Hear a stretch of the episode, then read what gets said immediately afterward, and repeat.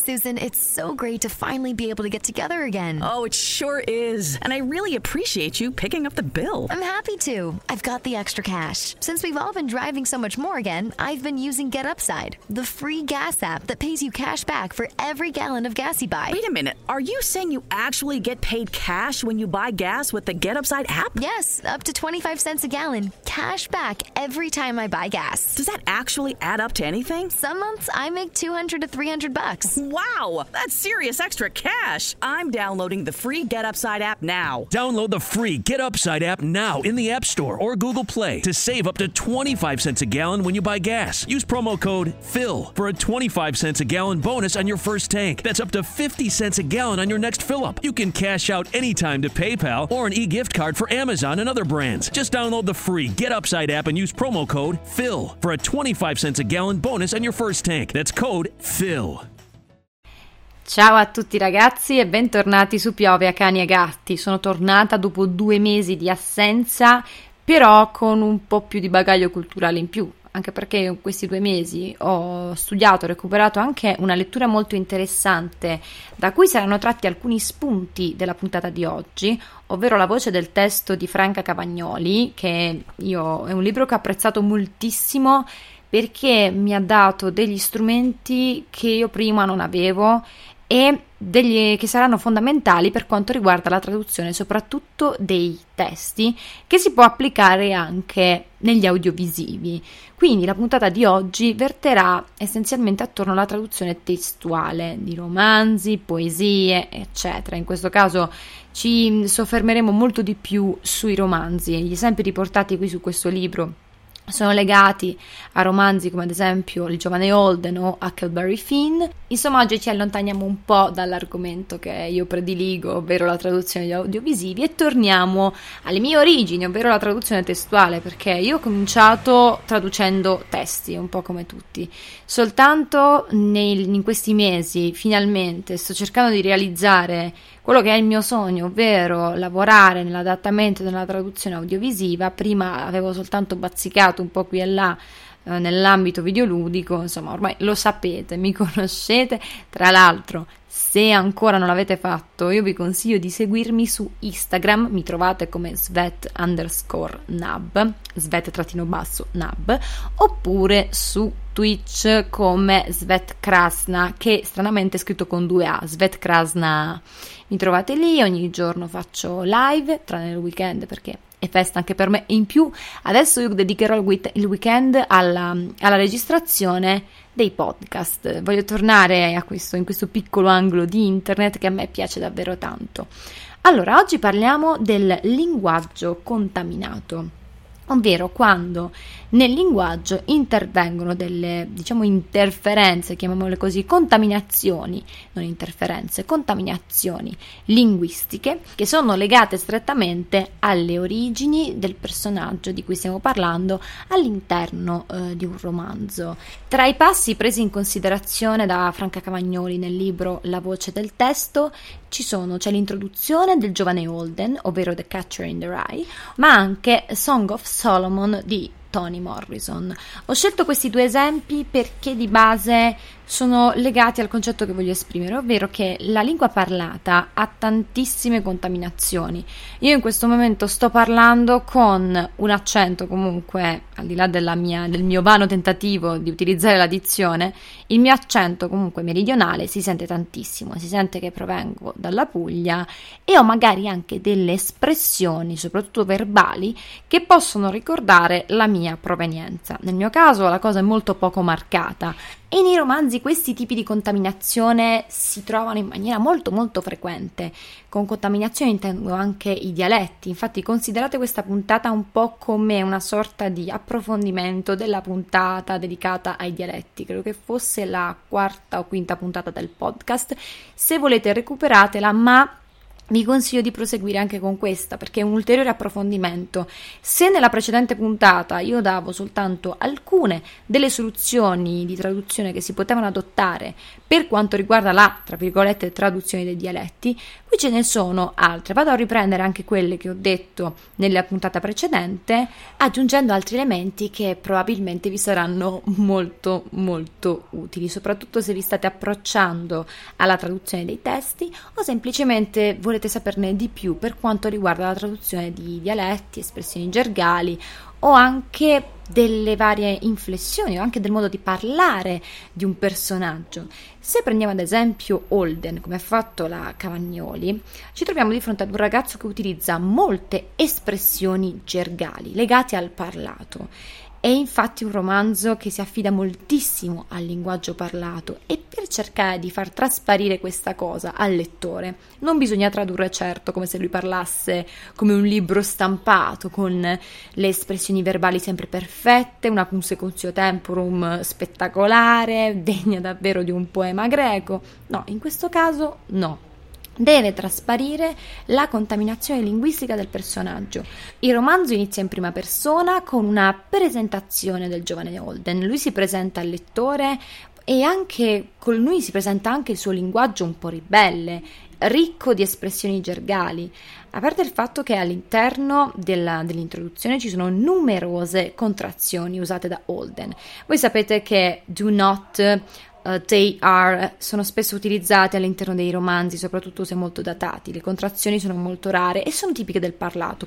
Troviamo infatti moltissime contrazioni come there, don't, you'll anziché you will, I'm anziché I am, quindi tutte quelle espressioni magari sono molto legate alla lingua scritta, qui svaniscono, senza contare le varie espressioni gergali come that stuff, has hell, eccetera, eccetera.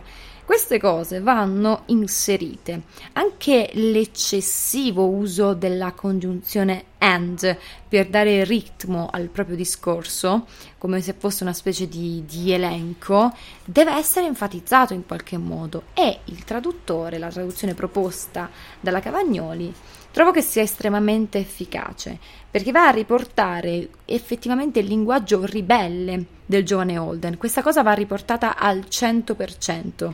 Come vi ho detto poco fa, c'è praticamente una emorragia di end. Infatti il romanzo comincia così, nella traduzione proposta dalla Cavagnoli.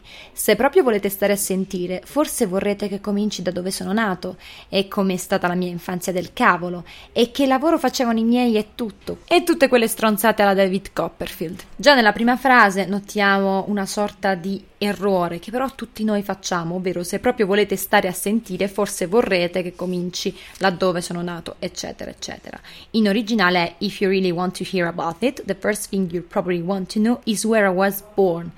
E qui notiamo che il congiuntivo non esiste, tipico del parlato. Il congiuntivo e il condizionale essenzialmente no, lo utilizziamo sì, ma in questo caso non è qualcosa di completamente scorretto.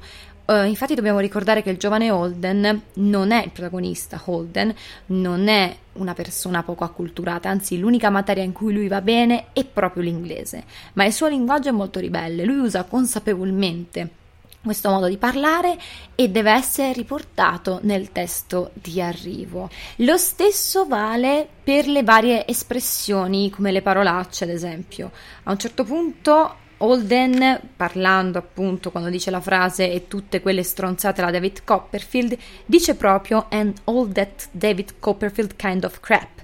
Cioè, crap è inequivocabile, non puoi tradurlo come fesserie anche perché sarebbe un edulcorare il testo, quasi censurarlo, il che non bisogna farlo. Questa è una cosa che non si fa, se c'è una parolaccia va riportata, è una cosa che ci hanno sempre insegnato e anche questo libro lo lascia trasparire in varie occasioni. Devi riportare il testo quasi così com'è, nei limiti delle possibilità della lingua e della cultura di arrivo, come abbiamo detto tantissime altre volte.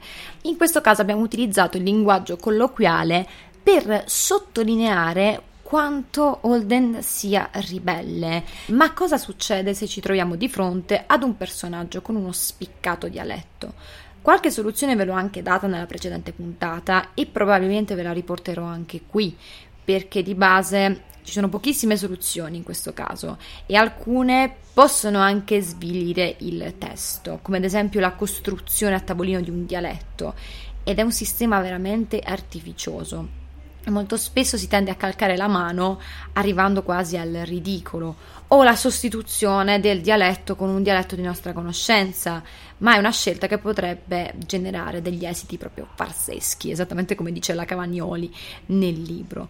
Ma lei propone una soluzione a cui io non avevo pensato, che è strettamente collegata al, a quello che lei ha fatto nel giovane Holden, ovvero ricorrere alla lingua parlata e aggiungo io magari sottolineare nel testo, ad esempio lui rispose con un marcato accento del Sussex, per esempio, ma il, la frase è riportata in una lingua molto colloquiale, una riproposizione della nostra lingua, della lingua parlata, non dei collegamenti a delle espressioni dialettali magari napoletane o romane, ma la lingua colloquiale, quella che è stata utilizzata poco fa per quanto riguarda il testo del giovane Holden. E questo va a venire incontro al lettore, cioè a rendere comprensibile il testo al lettore, ma non svilisce il testo di partenza, non, lo, non gli, dà, gli dà dei connotati magari diversi